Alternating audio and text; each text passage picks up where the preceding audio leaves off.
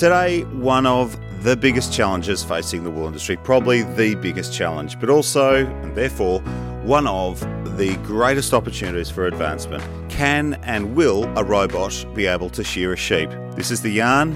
I'm Marius Cumming, and stick with me because coming up you'll find out how it could be possible, and it could be as simple as peeling a banana.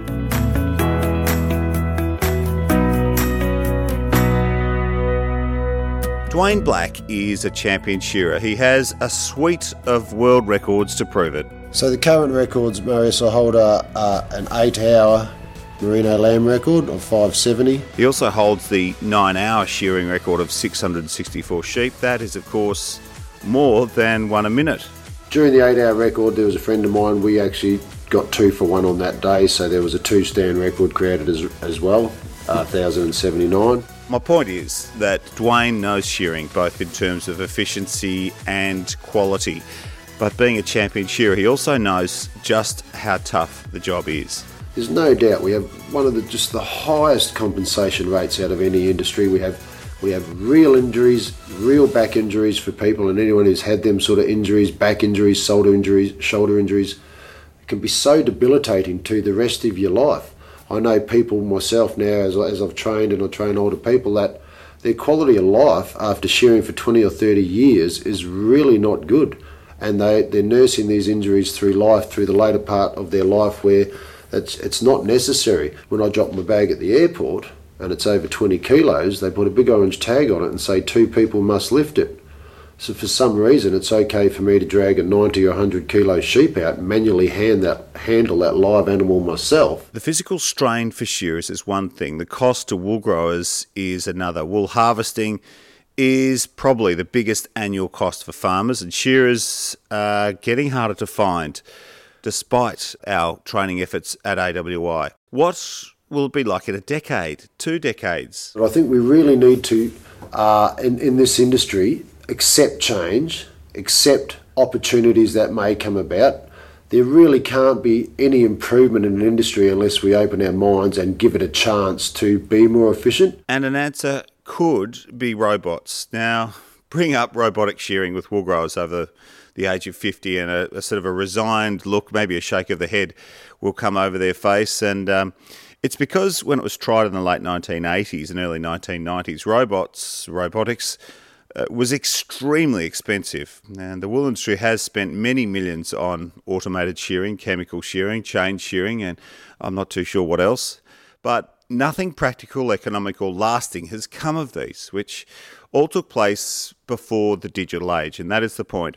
Now, with cheaper, smarter, more agile robots and an industry enjoying fantastic profitability, it is time to have another go. So A W I brought together some of the best shearer trainers and shearers in Australia, like Dwayne, together with the best robotic minds in the country. It was a case of robot meet shearer and shearer meet robot, if you like. We talked in the morning, obviously, and we, and we got we shared our industry's point of views and where we could go and what we could achieve. Then we went down and shore a few sheep for the for the guys so that they could see firsthand uh, in a real scenario of, of what happens and what we actually do, and we could explain to them how we manipulate sheep and hold sheep and use angles and techniques to get around a sheep. And they which, held the held the handpiece themselves to get a sense of it. That's exactly right. Yeah. They, they had a bit of a go and felt how, how that feels in the hand and how, unfortunately, unfortunately, uh, a skilled shearer can make this make this uh, job look so easy. And that's where we introduce Associate Professor Rob Fitch from the University of Technology Sydney, U T S, who before the workshop was probably the world's most unlikely shearer, but that all changed that day. We really got right into it. We got out, we had, we showed some robots that we brought along with us today, uh, got to interact with them, play with them, hands-on.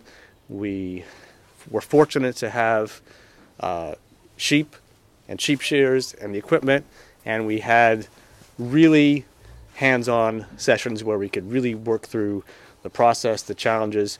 I was able to take my first, I guess, two two blows today under the expert tutelage, uh, and so that's a you know a, a personal first, and and from there we were able to to start to to really think maybe beyond tradition. And we're able to try out some new ideas on, on Sheep Live.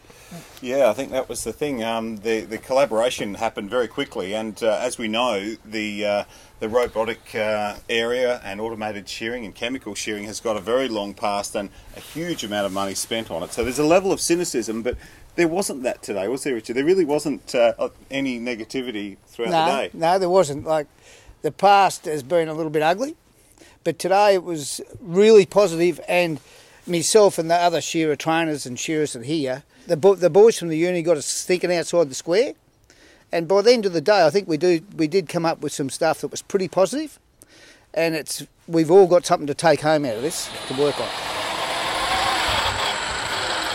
That's shearer trainer Richard Lay, who has forty years' experience in wool sheds, and after seeing what robots can do, and in turn the amazing job shearers do obviously, the discussion quickly turned to how to hold the animal in a safe, repeatable, comfortable manner. So basically what we did is we thought the best hold for a sheep would be uh, under the sheep's uh, brisket and belly.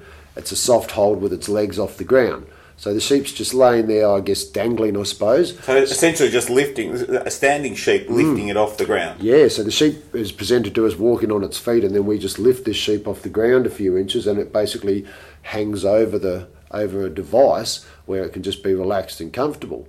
The device we used today was two fence posts, and, and we had them two fence posts balanced between uh, two...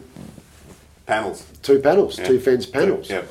And then we, we we got the sheep onto that, that position. The sheep was comfortable. It was very happy. It was very calm there. And then we thought, okay, well, let's try a bit of a pattern on the sheep that we'd previously discussed after lunch, where we thought if we take a, a blow or a bit of wool off, let's say from the head down to the tail of the sheep, and then we can basically peel the sheep like a banana on each side. Um, it was, and we used obviously conventional handpiece and conventional flexi down tube to do this with. And it was really good to see the guys, the robotics guys' eyes light up, because I could, the, the penny drop moment for me was I could see that they could see we can build something to do that.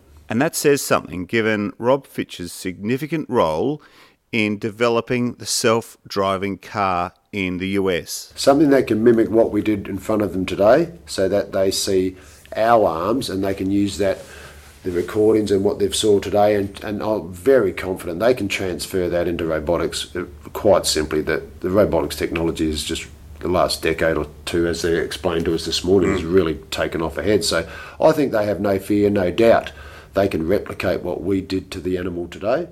The holding system was as primitive as it gets. Like we said, we threw a couple of fence posts between a couple of hurdles, a couple of panels, and we threw a sheep on it. The sheep was remarkably comfortable. At one stage there, it put its head down onto the two posts and looked like it was almost going to fall asleep. So there was no no harm to the animal. Comfort is a massive issue for traditional shearing also. A comfortable animal will sit and you can shear it. An uncomfortable animal will then, it becomes a wrestle and you can't shear it. So we tick that box with really primitive uh, sort of tools, I suppose, to refine them tools to make the sheep more comfortable and more controlled. I think uh, is is not a hard thing to do, and we can really escalate and, and do that quite simply from our point of view in the industry to give these guys uh, a really safe, comfortable hold for this animal so that they can put their robotics onto the other side of it and get some wool off. Champion shearer Dwayne Black, a huge thank you to him.